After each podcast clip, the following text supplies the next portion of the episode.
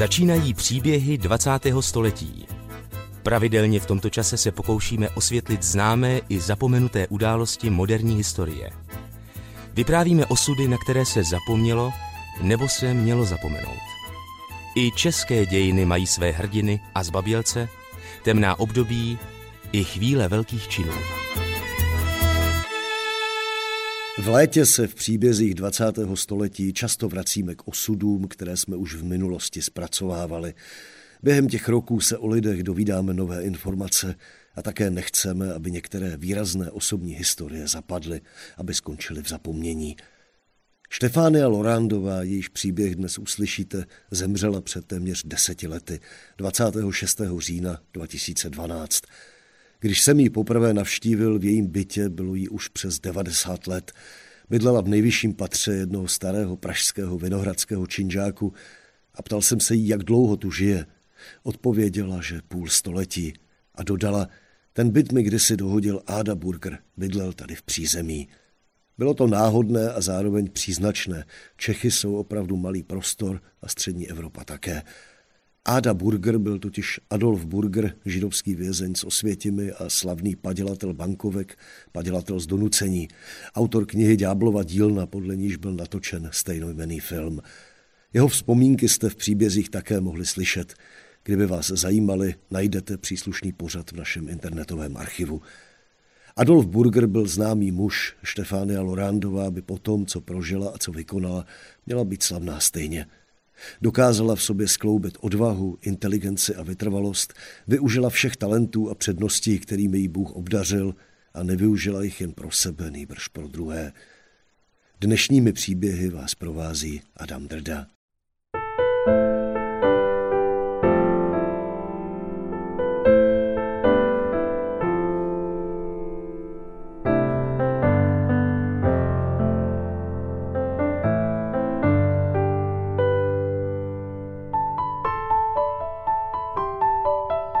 Štefánia pocházela ze Slovenska. Narodila se v zámožné židovské rodině v Košicích 22. listopadu roku 1919.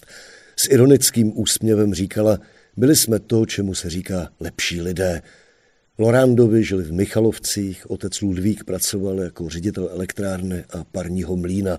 Maminka Margita zůstávala doma s dětmi, se Štefánií a její sestrou Magdalenou. Ludvík měl v Michalovcích spousty příbuzných. Na rozdíl od své ženy pocházel z prostředí hluboce věřících židů. Lorándovi měli košer domácnost, Ludvík pravidelně chodil do synagogy. Roku 1928 však náhle zemřel. Bylo mu 43 let. Maminka se pak na naléhání svých sourozenců přestěhovala s dětmi do Želiny a brzy se přiklonila k liberálnímu způsobu života. Příkazy vyplývající z víry přestala dodržovat. Štefánia, hezká vysoká dívka s výjimečným jazykovým nadáním, studovala gymnázium, ale už v 16 letech nastoupila jako úřednice v Žilinské legiobance. Maturitu dodělala soukromně. A v bance zůstala až do svých devatenácti. Přesně do té doby, kdy vznikl slovenský štát, kdy nacistické Německo okupovalo zbytek Československa a židům začaly nejhorší časy. Já jsem v roce 39 šla k řediteli banky a dala výpověď a ten se velmi divil a řekl, že mě musí upozornit, že takové místo takovém neseženu. A já jsem mu řekla, pane řediteli, vy sám byste velmi litovali, kdybyste mi za pár měsíců musel dát výpověď sám. Takže já jsem už věděla, co se chystá. Byla jsem členkou sionistického mládežnického hnutí Hašomer Hacair se to jmenovalo. A to hnutí se snažilo zachránit tolik lidí, kolik jen šlo, když jsme se dozvěděli, že se chystají nějaké transporty. Kam a co z toho bude, to jsme pochopitelně ještě nemohli vědět.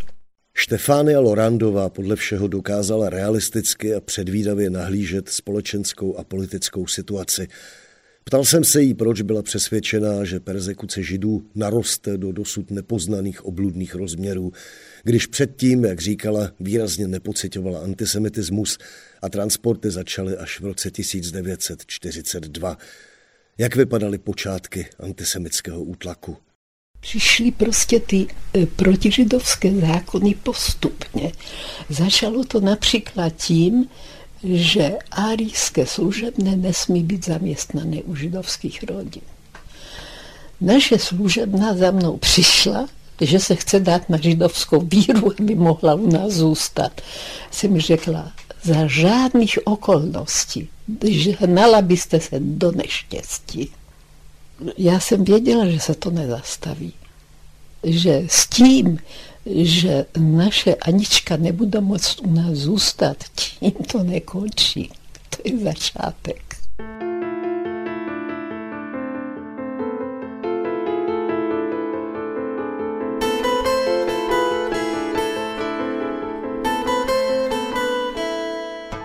V levicovém mládežnickém sionistickém hnutí Hašomer Hacaír v překladu Mladý strážce byla Štefánia Lorandová hodně aktivní a dostala se až do nejvyššího slovenského vedení.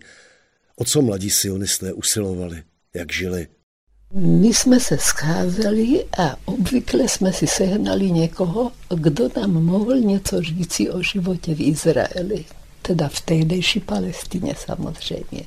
A připravovali jsme se na to, že tam půjdeme a budeme budovat zemi a budeme fyzicky pracovat.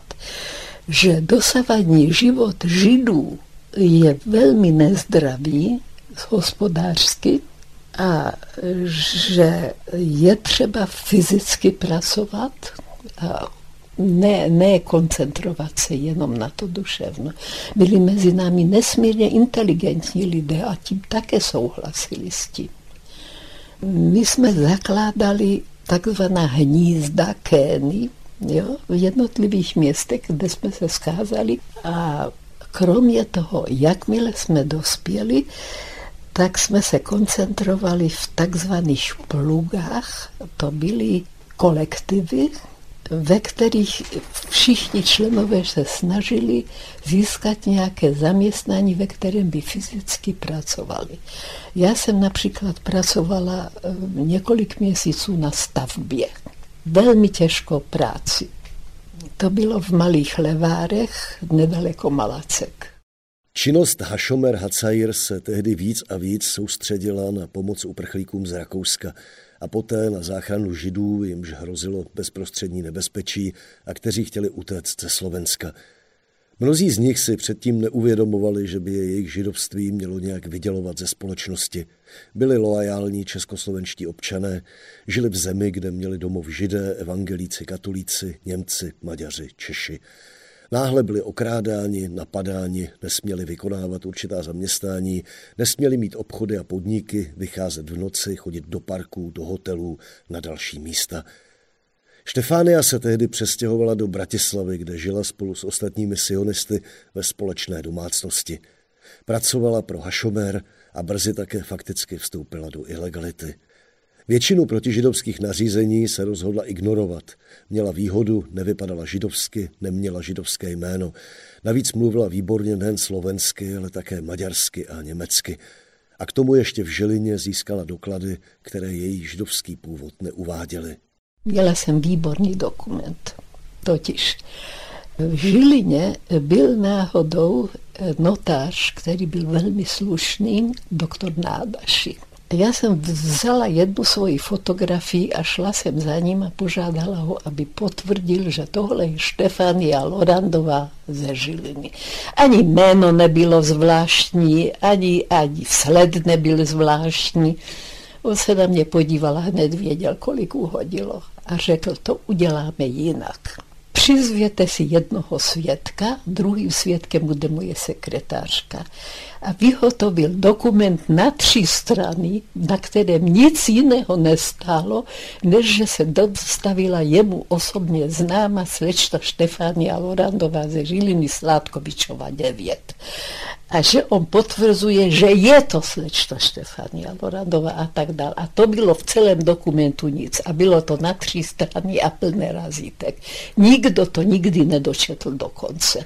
Já jsem totiž eh, na rozdíl od většiny lidí, kteří měli semický vzhled, cestovala vlakem a všude, kde bylo zapotřebí. A, a vyřizovala se pro ty lidi věci. Oni například nesměli po 8 hodině večer na ulici a to, to všechno jsem vyřizovala. Posloucháte příběhy 20. století.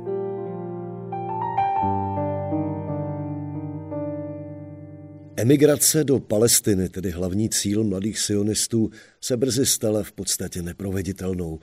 Začaly deportace a čím dál větší počet lidí začínal tušit, že skončí v transportu do neznáma. Vedení židovských organizací, včetně Hashomer Hacair, tehdy zaměřilo svou pozornost na Maďarsko a především na Budapešť. V Maďarsku byl sice regent Horty, ale nebylo to zdaleka se živí tak zlé, jako dejme tomu na Slovensku. Zdaleka ne tak zlé.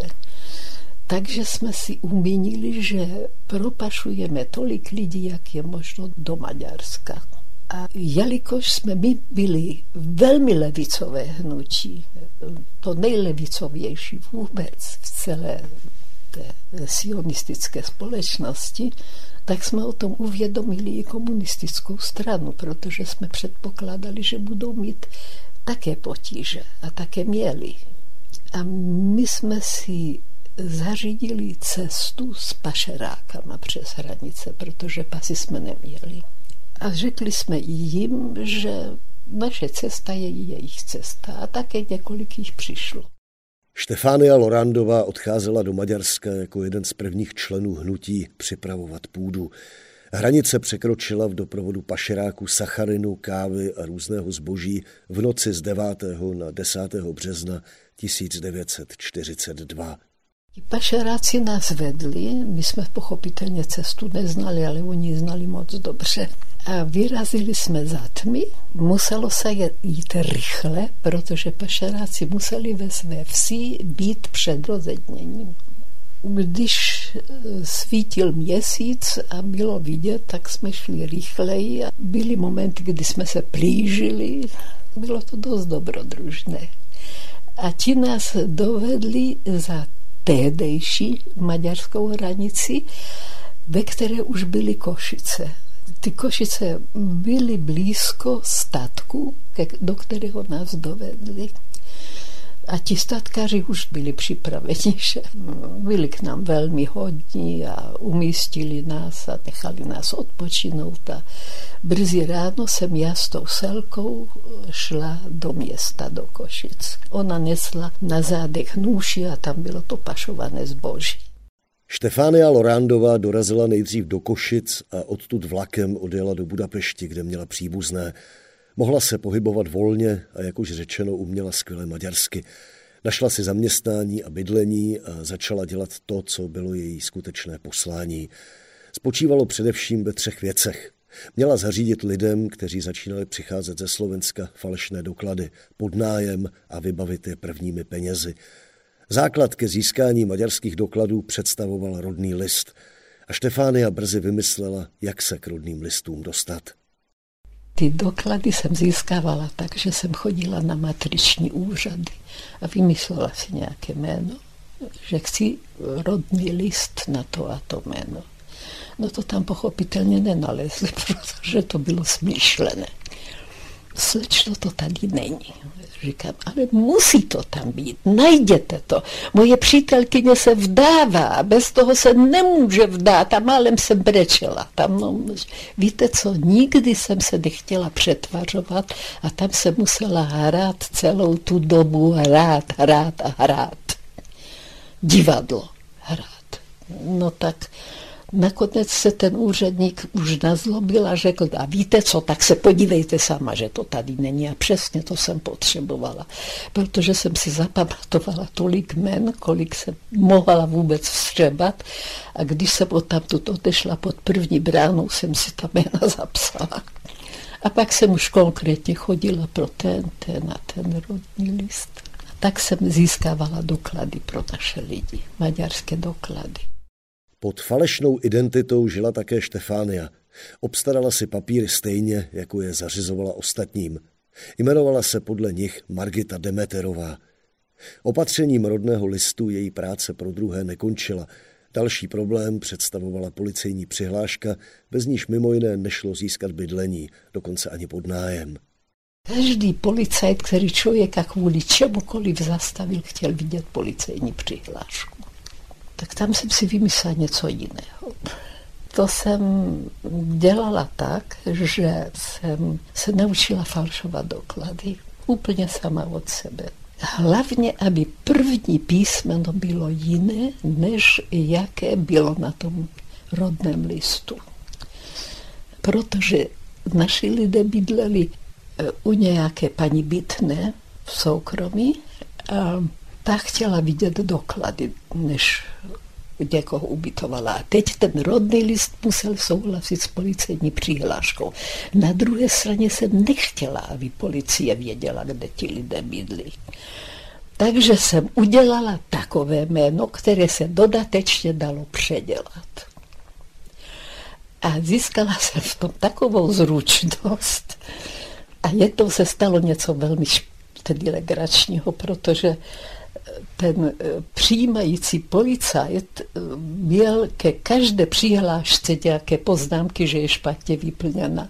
A na tu moji řekl, no konečně řádně vyplněna přihláška. A já jsem si myslela, no kdybys věděl, že tam bude za pár hodin vypadat úplně jinak. No a potom doma jsem tak dlouho zkoušela na papíře změnu toho jména, aby souhlasilo s tím rodním listem.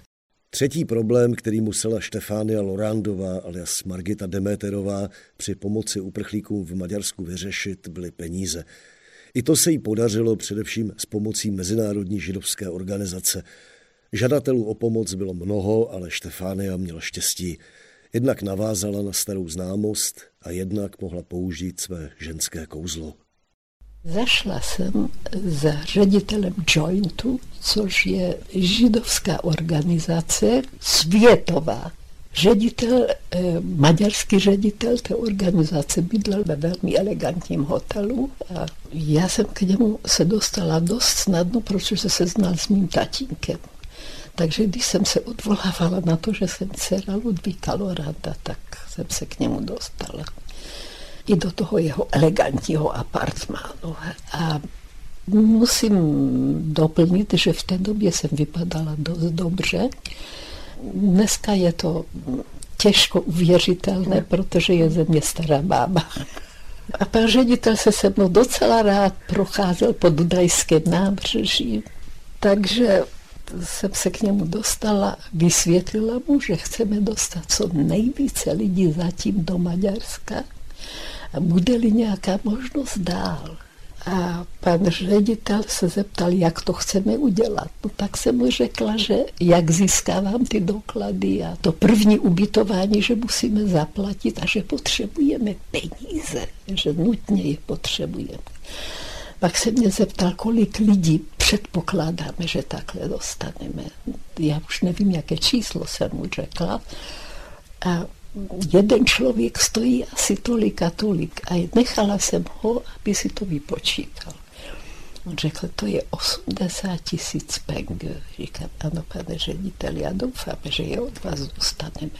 Taky, že jsme je dostali. Doplníme, že Joint je americký židovský spojený distribuční výbor, dobročná organizace působící už téměř 100 let. Během druhé světové války pomáhal Joint Židům s emigrací do Palestiny, Šanghaje a dalších míst. Poskytl také několik set tisíc dolarů na židovský odboj. Několik měsíců působila slovenská židovská dívka Štefánia Lorándová ilegálně v Maďarsku jako Margita Demeterová. Nepamatuje si, kolika lidem pomohla, ale z falšovaných dokumentů prý byly desítky až stovky. Posloucháte příběhy 20. století.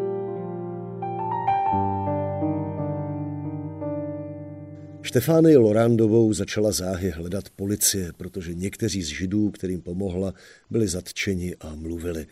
Po dívce toho jména se ale slehla zem.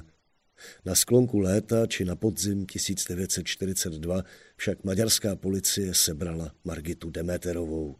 Opatřila jsem ty ilegální doklady také jedné Rakušance. Ta Rakušanka byla bohužel e, začena a Zřejmě z ní vymlátili, že já tam přijdu. A na mě v jejím bytě už čekali detektivové, kteří mě zatkli. A při té příležitosti se mě ptali na Lorandovou, jestli ji neznám. Ale mým dokladům uvěřili. Já jsem mluvila tak perfektně maďarsky, že já ani nenapadlo pochybovat. Maďarští policisté považovali Štefány Lorandovou prostě za maďarku Margitu, která padělala doklady. Že je židovka, je nenapadlo. Muži, s nímž tehdy žila, se podařilo uniknout díky její prozíravosti, protože odvedla policejní pozornost. Skončila ve vězení v takzvaném šubhausu mezi prostitutkami a kriminálnicemi. S podobnou institucí neměla zkušenost, nevěděla kudy kam, netušila, co se děje s jejími přáteli venku. Pak jí zachránili kapsářky. Pak jsem se přifařila ke dvěma, které mi imponovaly tím, že byly čistější. A také jsem myslela, že vás taky chytli přirazí. Oni se na mě podívali, jako by chtěli říct my jsme něco. My jsme kapsašky. A řekli, ty jsi tak zelená, ty ničemu nerozumíš, podívej se, sedni si tady na naší deku a buď stána, u těch kurev chytíš ledavší. A prostě oni pro taková slova daleko nechodili. Tak jsem se s nima zpřátelila. A jedna z nich mi nabídla, že potřebuju-li poslat ven nějaký dopis, takže mi při tom pomůže. Ty uměli všecko, ty tam nebyli poprvé, ty měli zkušenost. Poslali skutečně dopis ven mým přátelům, protože já jsem byla úplně nešťastná, jsem nevěděla, jestli ještě někoho chytlu a, a koho. A bylo to hrozné. A přišla odpověď a nějaký idiot mi psal pod mým pravým jménem. A viděla jsem na nich takovou nedůvěru nějakou. Oni si to nejdřív přečetli, mysleli si, že to je pro ně. No, tak já jsem uvažovala, co teď mám udělat. A tak jsem si řekla, tak oni část toho už vědí. Tak raději, ať vědí všecko. Jsou tak slušné, tak jsem řekla té jedné z nich, Juci, já opravdu nejsem Margita Demeterová. Ale jestli to řekneš, jestli to prozradíš, tak já bych mohla třeba i vyset, víš? Margitko, jedním uchem sem, druhým uchem ven. Devět měsíců jsme byli spolu internovaní. Jedinýkrát se nezmínili, že něco o mě vědí. Poslouchejte, ty zlodějky patří mezi nejčestnější lidi, jaké se mi povedlo v životě poznat.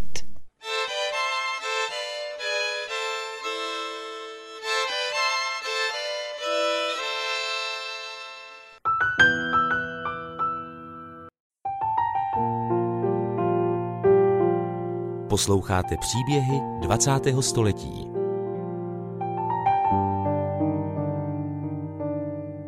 Od mikrofonu opět zdraví Adam Drda. Posloucháte dnes příběh židovské odbojářky Štefánie Lorandové, která se narodila roku 1919 na Slovensku a jako mladá členka sionistického hnutí Hašomer Hacair odešla za nacismu do Maďarska, kde zajišťovala lidem falešnou identitu a umožňovala jim tak přežít – Vzpomínky Štefánie Lorándové, tehdy úředně podle padělaných dokladů Margity Demeterové, jsme opustili ve chvíli, kdy byla v Maďarsku zatčena a uvězněna. Její další cesta a také cesta jejich vězeňských přítelkyň zlodějek vedla do internačního tábora Bačka Topola poblíž Nového sadu. V táboře bylo několik set lidí, především srbští političtí vězni, a nemohl by to být život Štefány Lorandové, kdyby jí tam nečekalo něco zvláštního. Už když jsme stáli na stoupení tam před táborem, tak se rozneslo po táboře, že přijela nová milenka pro vedoucího tábora. A to jsem měla být já. Ale já jsem to vůbec netušila. V tom táboře jsem hned na třetí den volali mě, Margitu Demeterovou, do kanceláře. Celý tábor si řekl, už je to tady. No a vedoucí tábora řekl, že čte v mých dokladech, že jsem úřednice, což jsem byla. A že tedy mě bere do kanceláře, kde budu prostě dělat kancelářské práce. Ovšem čím dál, tím víc si zvykal diktovat něco večer. No a já jsem stále dělala úplně pitomou, že nechápu, o co mu jde. No až se vyslovil úplně jasně konkrétně, o co mu jde a já jsem jasně a konkrétně řekla své ne. Načež mě vyhodil z kanceláře na stavbu. Jenomže na té stavbě pracovali zejména političtí Srbové. A ti byli tak šťastní, že internovaná dokázala mocnému veliteli tábora říct ne, že vůbec nedovolili, abych pracovala. Já jsem se tam začala nudit. Jen když on dělal prostě svou obchůzku, tak by strčili do ruky nějaký kýbl, aby šla pro vodu. to bylo všechno. Za několik týdnů si mě vedoucí zavolal znova a řekl, no, já teď jdu na dovolenou, beru vás zpátky do kanceláře a doufám, že než se vrátím, dostanete rozum. Já jsem si myslela v tom směru, jak ty si myslíš, já nikdy rozum nedostanu. Ale zase budu aspoň pár týdnů v kanceláři, kde je teplo a tak. Z dovolené se šéf internačního tábora poblíž Nového sadu nevrátil. Byl totiž na základě zpráv jednoho agenta vězně usvědčen z krádeží a machinací. Přišel ale nový šéf, sice starší pán, ale věk, pokud jde o milostnou náklonost, zjevně příliš neznamená. Štefánia Lorandová měla znovu zcela stejné potíže. Za nějaký čas tedy e, přišel jiný vedoucí tábora a já jsem byla v kanceláři v té době. Viděla jsem, že mi není špatně nakloněn.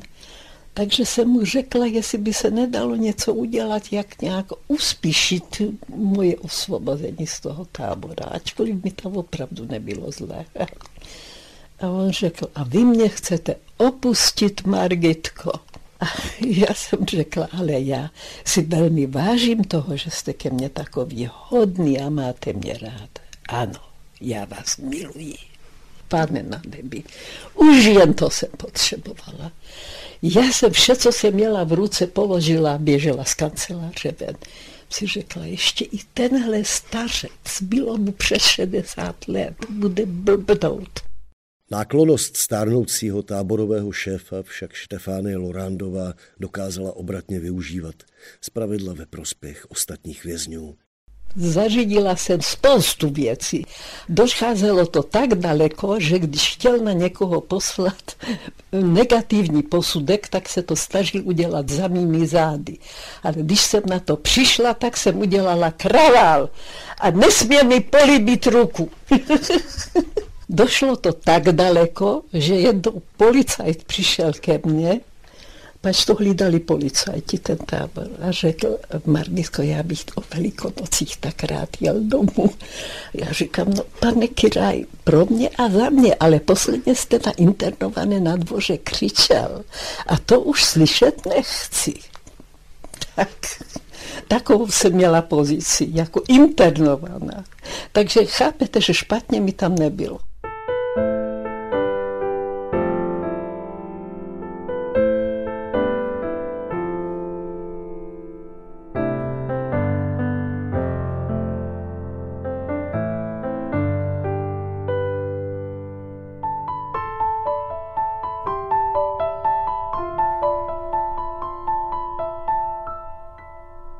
Po devíti měsících, bylo to v roce 1943, Štefánej Margitu propustili na svobodu. Vzpomíná, že v táboře Bačka Topola se s ní sice zacházelo na tehdejší poměry téměř v rukavičkách, ale přesto si po propuštění oddechla. Musela v kůži cizího člověka vězet 24 hodin denně. Bála se, aby nemluvila ze spaní slovensky, aby neprozradila něco, co jako Margita Demeterová, dcera Kočího, vůbec neměla vědět – Nutno doplnit, že sestra Štefánie Lorandové už byla také v Maďarsku. V jejím případě se ale její židovská identita prozradila a žila v lágru v jiné části země. Maminku mezi tím na Slovensku chránilo její druhé manželství. Muž byl sice žid, ale měl jako hospodářsky potřebný výjimku z transportu. Ta platila zhruba do slovenského národního povstání. Pak oba manželé skončili v koncentračním táboře. Mezitím si v Maďarsku čerstvě propuštěná Štefánia Lorandová, respektive Margita Demeterová, začala hledat práci a obnovila staré styky s podzemím. Chtěla znovu pracovat jako úřednice. Hledala jsem po inzerátech, ale všude chtěli nějaká doporučení. Maďarské firmy chtěli, chtěli doporučení. Já jsem doporučení žádné neměla. A abych falšovala ještě i doporučení, tak to už bylo trošku cuk moc. Načež se stalo, že jsem odpověděla na nějaký inzerát a přišel mi německy psaný telegram, abych se dostavila ve věci zaměstnání tam a tam. Vkročila jsem a pozdech sam Hitler. No to je to právě místo pro mě. Jo. To byla vlastně tisková kancelář, která byla dosazena eh, hitlerovským velvyslanectvím. A oni hledali německo-maďarskou korespondentku. Posadili mě ke stroji, začali diktovat maďarsky, já jsem psala bezvaději maďarsky. Ačkoliv jsem nikdy ani hodinu nechodila do maďarské školy. A i německy, a oni řekli, no tak to jsme tu ještě neměli. Já jsem si myslela, to musela přijít jedna židovka ze Slovenska. Takže řekli, že samozřejmě, a jaké mám nároky na plat. Řekla, tak teď z toho vyklouznu. A jmenovala jsem hodně vysokou sumu. A to mi vám rádi dáme. Krach. Tak já jsem řekla, že ale chápete, já jsem ještě v jednání s některými maďarskými firmami a nerada bych bez ukončení eh, prostě těchto jednání přijala něco nového. Přátelsky jsme se rozloučili a já jsem myslela, že jsem už v životě nepůjdu. Ale odpoledne jsme měli nějakou schůzi eh, v takovém úzkém kroužku, který spolupracoval s ilegálními maďarskými komunisty. Tam jsem řekla, co se mi při, stalo s tou firmou. Znači všichni řekli, že to zaměstnání musím přijmout, protože tam se dozvíme zajímavé věci. Tak jsem to zaměstnání přijala. Ale dozvědět se tam nedalo vůbec nic. Své židovství a svou pravou identitu nakonec Štefánia Lorandová, pracující v německé a tedy nacistické agentuře Tempo, neutajila. Dva její ilegální spolupracovníci byli zatčeni a prozradili ji. Policie si pro ní přišla do zaměstnání, věc se ale obešla bez velkého skandálu. Štefánia si to vysvětlovala následovně. Agenturu vedl jakýsi německý baron Pitner.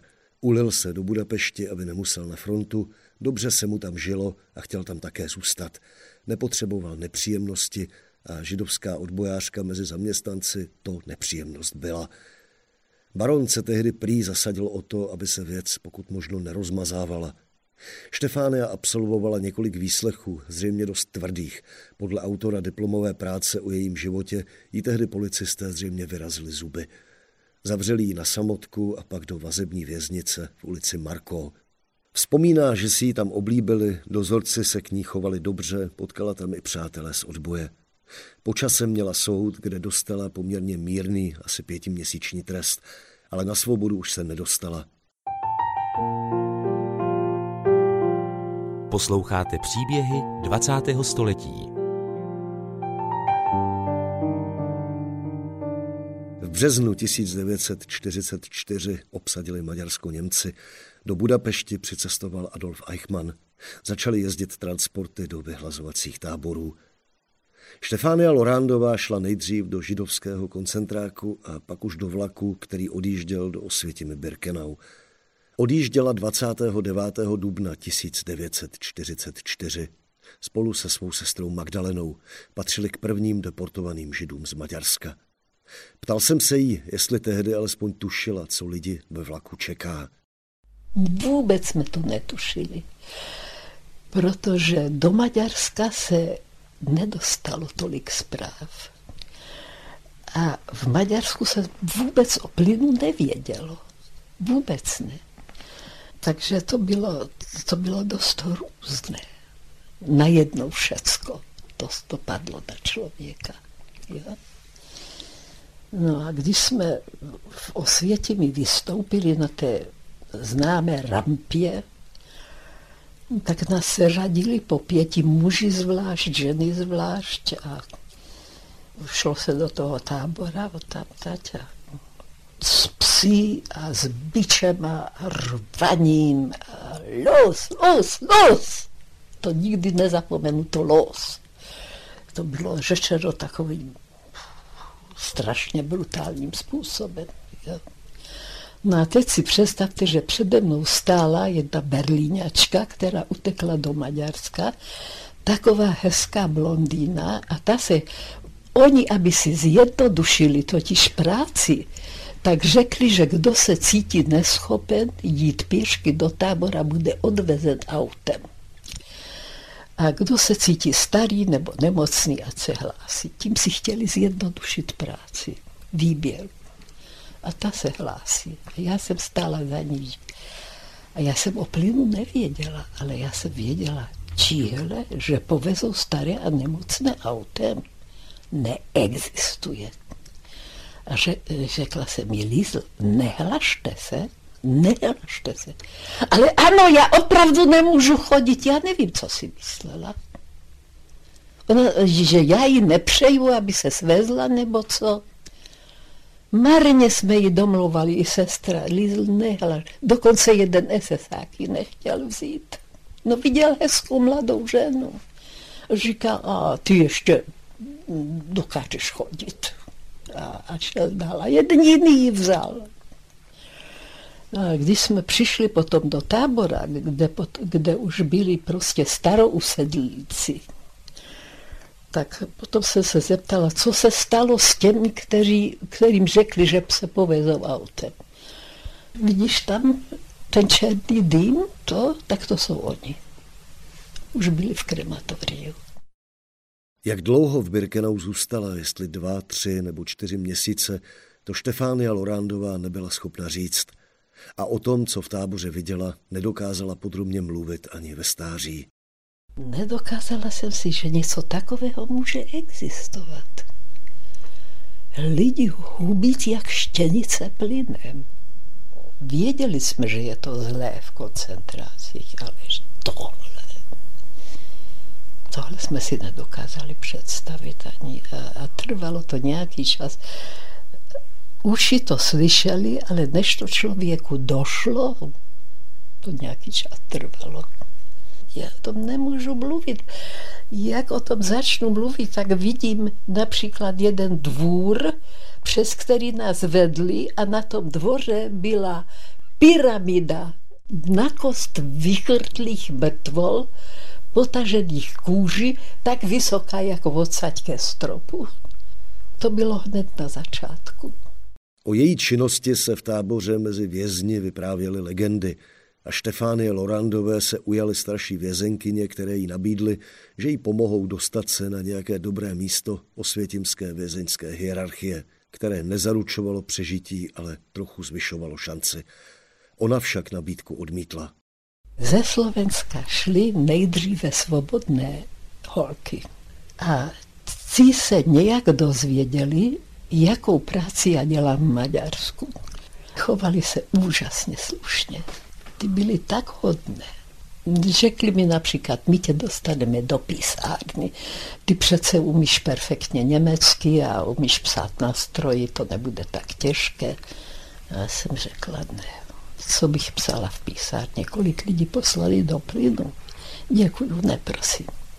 Jestli chcete něco pro mě udělat, tak udělejte to, aby se moje sestra a já, aby jsme se dostali někam jinam. To můžeme udělat, ale nemůžeme ti zaručit, kam se dostaneš, protože nemáme ponětí. A může se stát, že se dostaneš do uhelných dolů a už v životě nad sebou slunce nespatříš. Jsem řekla i tak. Větší hrůza než osvětím existovat nemůže. No a tak skutečně zařídili, že jsme se dostali do transportu. Já nevím za kolik, já nevím, jak dlouho jsem byla v osvětění.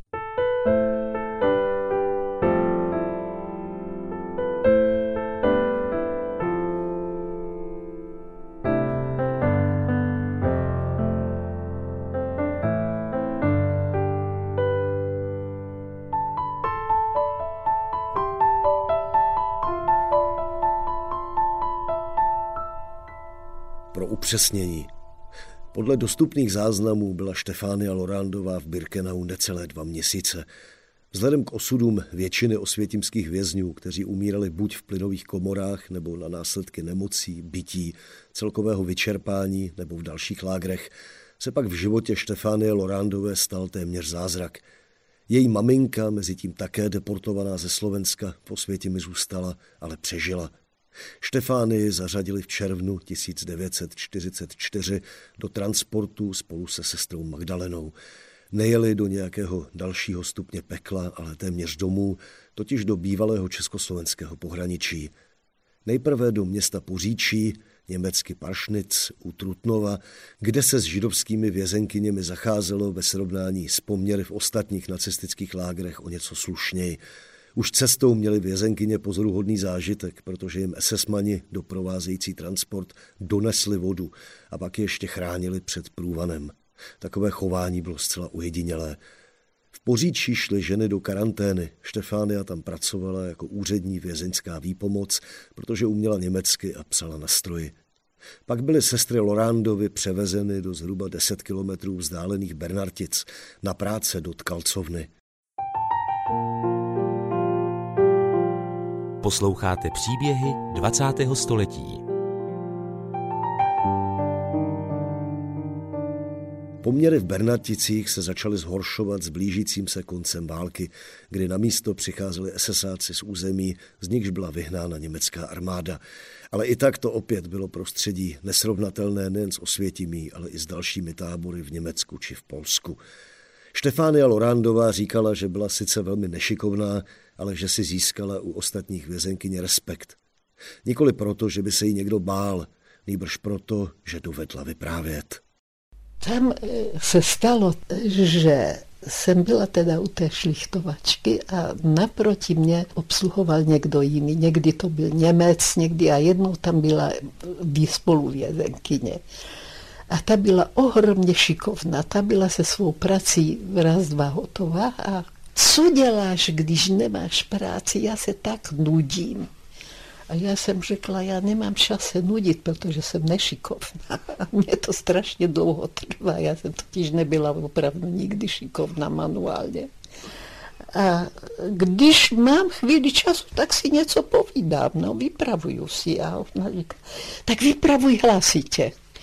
A chodila mi pomáhat na mou stranu, když by byla se svou hotová, abych vyprávěla. A jednou jsem zašla do jejich baráku, byla to mladá Polka teda. A slyším, že ona vypravuje děvčatům to, co ode mě neslyšela. A zmlkla, když mě viděla. Říká, no tak povídej dál. Ne, když si tady ty, tak máš povídat ty. A tak se zrodila moje nedělní představení. V neděli odpoledne jsme měli volno. A já jsem každou neděli odpoledne něco vyprávěla. Někdy nějakou divadelní hru od Čapka, někdy byly to holky, tak i Psenovu noru. No všechno možné, jo. Jednou údolí slepých od Wellsa a prostě hodnotné věci. A zjistila jsem, že ty holky přijímaly to vyprávění fantasticky. Bylo pro ně možná důležitější než chléb.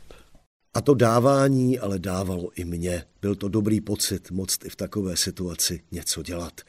Uzavírala vzpomínku Štefánia Lorandová. V Bernarticích se ona i její sestra po namáhavé práci při hloubení protitankových zákopů dočkali osvobození a setkali se také s maminkou, která byla vězněna v jiném nedalekém táboře. Holokaust přežil také jejich nevlastní otec. Mnoho dalších příbuzných Němci zavraždili. Štefánia pak s podlomeným zdravím odjela do Žiliny a poté do Bratislavy, kde se setkala s některými přáteli z komunistického a židovského odboje.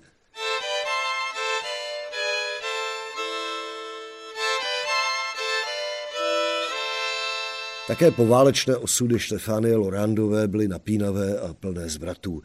Byla totiž po válce plná obdivu k Sovětskému svazu a byla také velmi prokomunisticky orientovaná. Ještě dlouho před komunistickým převratem, k němuž došlo v únoru 1948, začala pracovat na předsednictvu vlády, poté na ministerstvu vnitra a dokonce ve sboru národní bezpečnosti. Nabídli jí, že může odjet na Ukrajinu a starat se o repatriace volínských Čechů.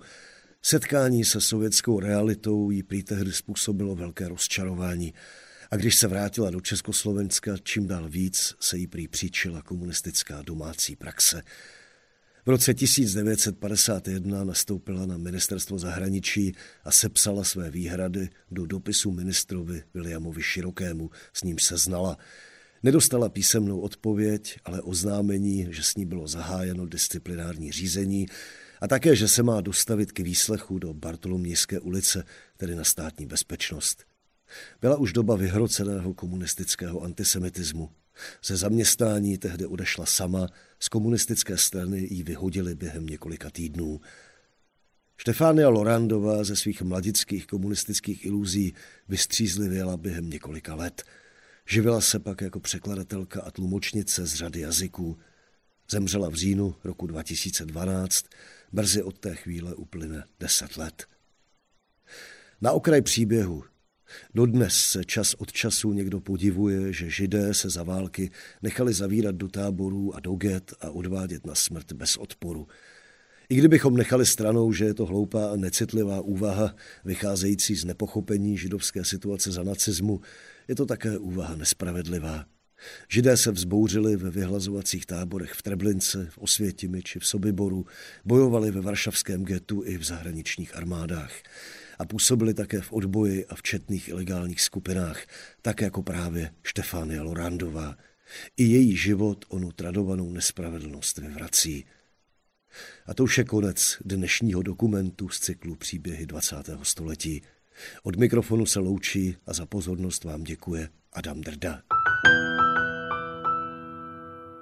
Milí posluchači, příběhy 20. století vznikají díky obecně prospěšné společnosti Postbellum. Díky vám, našim podporovatelům, jsme natočili už desetitisíce hodin vyprávění, schromáždili tisíce fotografií, sepsali tisíce stran textu. Spírku využívají studenti, novináři, učitelé, spisovatelé. Je přístupná pro každého. Sbírku najdete na portále paměťnároda.cz. Bez pomoci vás, posluchačů, by nikdy nevznikla. Děkujeme každému, kdo nám pomáhá zachránit paměť tohoto národa. Staňte se členem klubu Přátel paměti národa. Je to úžasná věc. Pomozte třeba drobnou, ale ideálně pravidelnou částkou. Stačí 100 korun měsíčně. Každý podle svých možností. Budete od nás dostávat elektronický časopis, pozveme vás na divadelní představení, promítání nových filmů, vernisáže. A třeba s námi vyrazíte na výlet do míst, kde se příběhy odehrály. Najdete nová přátelství, v klubu jsou skoro tři tisíce lidí. Přihlaste se na internetu postbelum.cz nebo paměťnároda.cz. Čím víc vás bude, tím rozsáhlejší bude paměť národa. Sledujte Paměť národa na Facebooku, Twitteru nebo na Instagramu. Sdílejte nás, komentujte, poraďte nám. Moc děkujeme.